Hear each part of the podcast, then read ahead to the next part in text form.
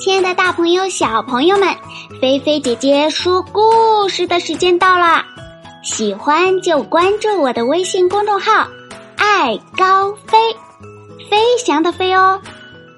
好啦，你们的小耳朵准备好了吗？故事要开始喽！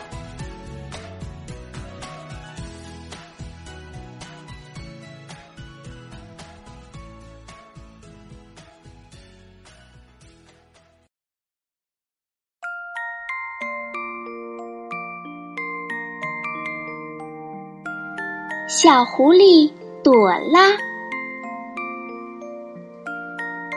又到了晚上，月光照着小狐狸朵拉的房间。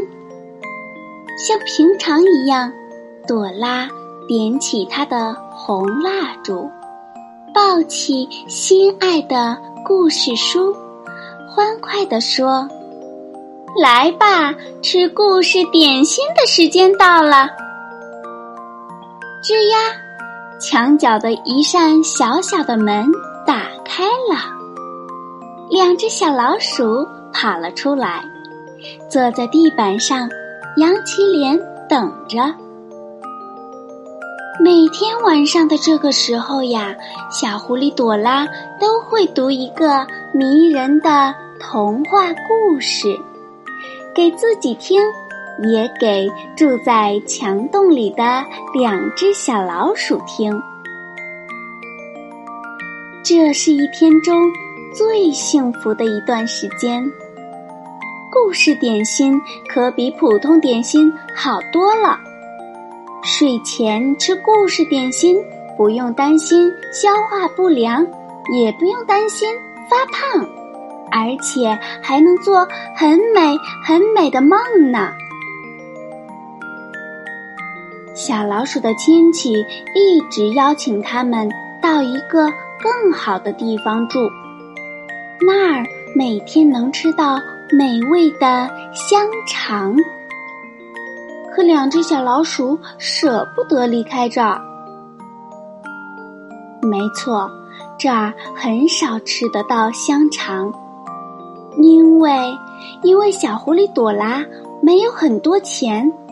买不起香肠，他每天只能分给两只小老鼠一点面包和蔬菜汤。可是呀，两只小老鼠认为生活中可以没有香肠，但是不能没有故事，所以他们决定一直在这儿住下去。除非他们得不到故事点心了，可是怎么会得不到呢？小狐狸朵拉现在呀，能自己编故事了，而且比书上的那些故事更好听。说不定哪一天，他就能成了一位大童话家呢。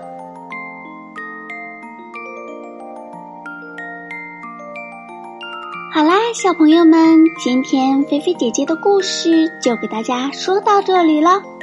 你们觉得菲菲姐姐的故事点心好吃吗？你们每天晚上是否吃完了菲菲姐姐的故事点心，能够做美美香香的梦呢？好啦，那小朋友，如果你已经准备好了，那就躺在你们舒服的床上吧。如果还没有准备好啊，小朋友记得洗洗脸、刷刷牙、洗漱洗漱，早早的躺在你们的床上哦。然后让菲菲姐姐的故事带你们进入香甜的梦乡吧。小朋友，菲菲姐姐要对你们说晚安啦，晚安，好梦哟。